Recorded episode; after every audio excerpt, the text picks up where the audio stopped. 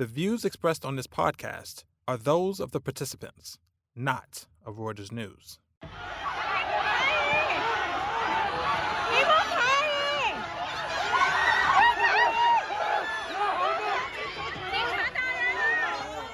That's the sound of police detaining protesters in Shanghai, China last Sunday. Tensions have been flaring in recent days over COVID 19 restrictions and in the wake of a deadly fire in the country's far west. The implications of this tense situation in China is the focus of this week's Viewsroom. Welcome back to the Viewsroom, the podcast from Reuters Breakingviews, where columnists from around the world talk about the big stories of the week. I'm your host, Amy Donnellan, coming to you from London. Tensions are rising in China around the country's zero COVID policy. And I'm delighted to be joined by Yawen Chen and Pete Sweeney, who are going to talk to me all about the protests, the COVID policy itself, and what this all means for the rest of the world. Yawen, very nice to chat to you. Pete, very nice to chat to you. So, Yawen, I'll start with you. We are in a situation away from China. I just literally got on the tube this morning, pretty busy tube, two people in wearing masks in the entire carriage. If you go into restaurants, they're busy, bustling, nobody is wearing masks. So it seems like certainly in this country and any other country I've been to lately, they're living with COVID. That is certainly the, the, the, policy. A certain amount of deaths are acceptable. Most people are vaccinated. So tell us, Yawen, what is the situation in China at the moment? Yeah, Amy, I think that's that's like most countries in the world right now, but except in China where everybody wears a mask and I think cities accounting for like 65% of China's economic activity are on some kind of lockdown because China is experiencing its worst um, COVID outbreak ever since the lockdown in Shanghai a few months ago. But even by saying it's the biggest outbreak so far, that's like COVID cases has only hit 40,000 on Sunday it's come down a little bit to like 38,000 cases per day. Um, so I think on a global scale, it's pretty small, but for Chinese officials who have really tried to keep infections and that's close to zero, um, it's a huge spike for them. So everybody, especially the local officials in smaller cities and rural areas, they're all trying to um, lock everybody down, putting up barricades on the streets, ordering businesses and restaurants to shut, um, telling everyone to stay at home. So things has got so bad that in places like um, Urumqi and in, in Mongolia, where high risk areas with COVID cases found, people are forced to stay in their homes for as long as like 100 days. Because I mean, yeah, there, uh, kind of... there, was a house caught on fire. A resident, it wasn't a house; it was a residential complex caught on fire um, in Urumqi and um, in Xinjiang, and uh, and that has kind of been become a political, sparked off a political problem because a, a bunch of people died. I think it was like 10 people or so died in the fire. Um, By the official account. by the official count. Now, there is, we have no information on what exactly happened, but something, a story circulated on social media um, that this was, people were unable to escape because the doors had been closed and barricaded because they were under quarantine. Um, this followed another earlier case where there was a uh, bus crash in Guizhou, I believe, that had some terrible accident. The people in it died. That was also kind of blamed on COVID containment. Um, but that has really touched, you know, kind of a, a, match to this this powder keg. We had three straight days of massive protests in China all around the country. You know, in Shanghai, in Beijing, Chengdu, uh, Wuhan, other cities. Um, it's really quite unprecedented. It appears it's it's difficult to count, but it appears to be the most significant nationwide unrest since the Tiananmen Square protest in 1989, which Beijing put down with tanks. It's a huge deal, and it is mostly about the government's approach to COVID 19. You have this spike in case rates. It's like maybe around 40,000 people a day. It's flattened out a little bit recently, but that's way up from, you know, in the hundreds like last year per day. And the, the, the population still has been reluctant to get vaccinated, the elderly population in particular. So the concern is that China is facing a similar outcome to what Hong Kong had um, when it lost control of the virus and its death rate per capita was higher than the United States because of all these old people in Hong Kong nursing homes refused to vaccinate, were taking traditional medicine or whatever, and there was just this catastrophic death rate in a society where the elderly are venerated. Yes. Um, so right now, everybody's kind of watching to see what Beijing does. Um, that the street protests have died down. Um, to a certain extent. We've also had, you know, problems at like, you know, iPhone assembly plants where workers have, have tried to leave quarantine, escape their, well, they're, they're kind of closed loop dormitories where they just live on, on, on site on the factory. There's been all these riots, people throwing chairs and all sorts of stuff, like really impressive stuff on social media. And so everybody's kind of watching what's happening because the Chinese economy hasn't been doing well. Now you've got a spike in COVID cases and you've got this political unrest and and really nobody knows what to make of it, but it's a very, very bad look at present. Absolutely. And I mean, this this situation, uh, yeah, well, I'll switch back to you. The situation with the 40,000 cases, sort of, as you said, this is a, a relatively known low number given the, given, you know, obviously the population of China, but it's too much for the government that has pursued this policy of, you know, no deaths. But this obviously isn't working. So if you're thinking about that from the government's perspective, the answer to that, I assume, is to go even harsher, right? Go even harsher on restrictions, maybe a national lockdown. What what are the thoughts? What are the kind of discussions going on about that?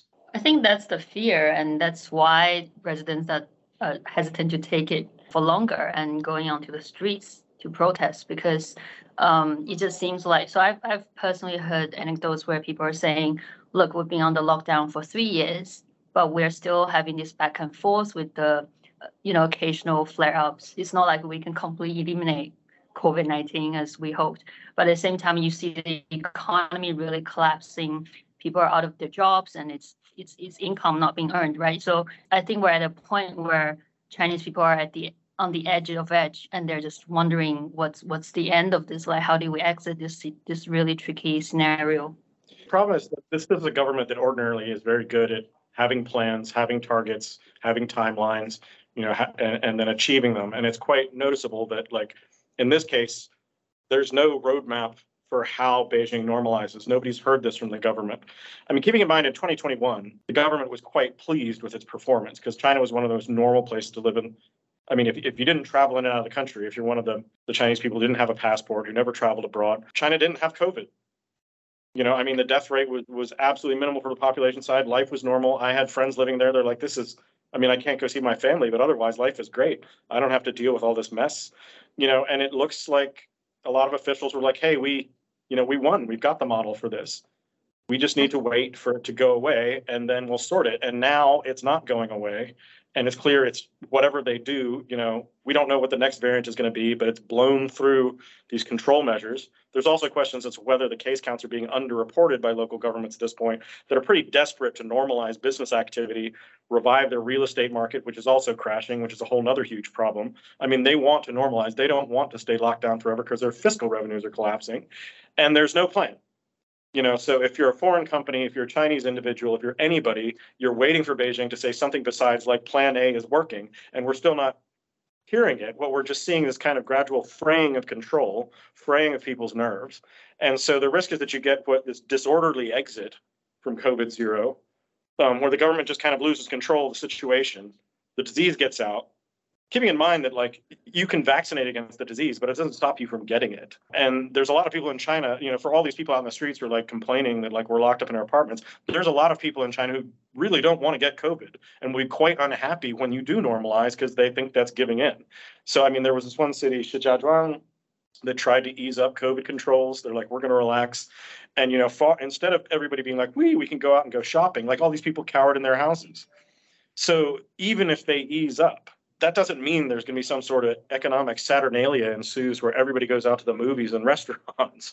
There is a there is a process and i think again as i said you know sort of being in a western country where we all kind of came out of this we were in you know pandemic mode for quite a long time and and I, like even 6 months ago everyone on the tube was in masks. People were quite fearful spending you know we didn't want to be in crowded areas and that then just sort of naturally eased and i think that I sort of wonder if China is able to get to a point where but I suppose it all comes down, Pete, doesn't it, to vaccination, right? Because what that's the difference with, with the rest of the world is that you don't have a high death rate because you vaccinated the vulnerable. And I suppose what I'm wondering is, is there a way that they can come out with a, an effective vaccine? What are the what are the prospects of a an mRNA vaccine that could be coming out of China or allowing a company like Pfizer or Moderna to partner with a Chinese company and and basically get the, the vaccines rolled out that way? Amy, I think you raised a really interesting question.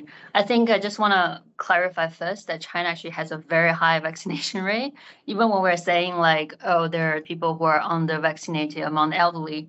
Um, if you look at the population above 60 um, years old, I think 90% of them have at least received one jab.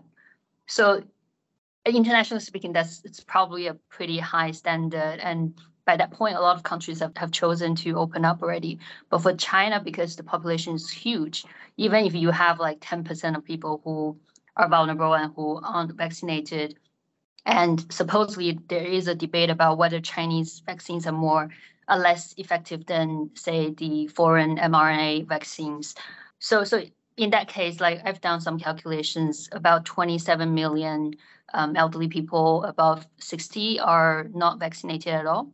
So this is a problem. But supposedly, if the Chinese government has not stagnated their effort in the past like six to eight months, um, so they, they basically stopped vaccinating um, or very slowly implementing the campaign since earlier this year. I think partly because Omicron has been so infectious. Um, and because of that, I think I think it's a it's a problem even if they're determined to open up.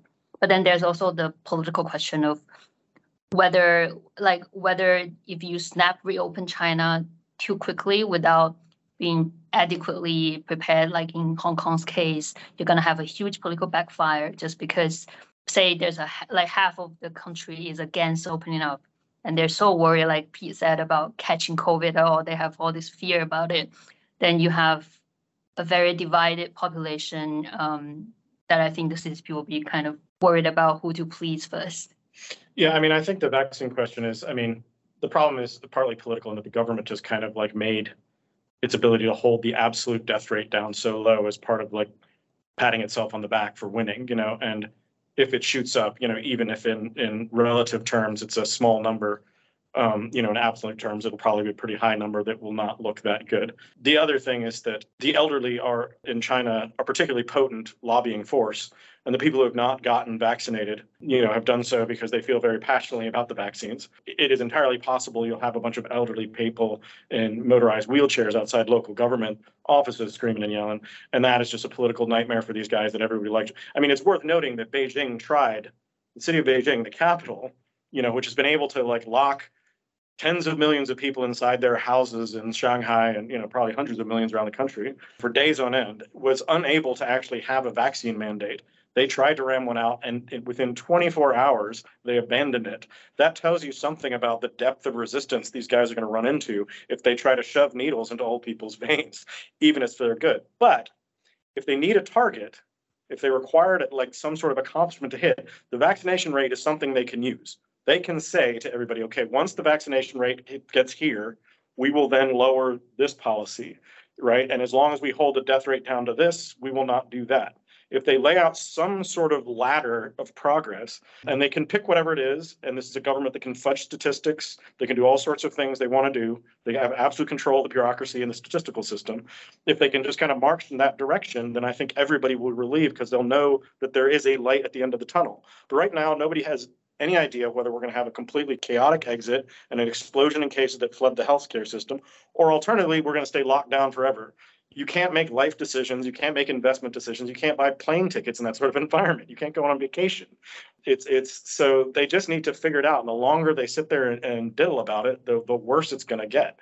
Um, but there is absolutely no easy way out for them, including foreign mRNA vaccines or whatever. That's that's that is is not going to save them at this point. Yeah, especially like there are some scary research out there about what if China opens up, uh, what's going to happen. And I think one study showed that if China has a full Omicron wave, I think the peak demand for critical care will be 15 times the existing capacity, and China is going to have 1.5 million deaths.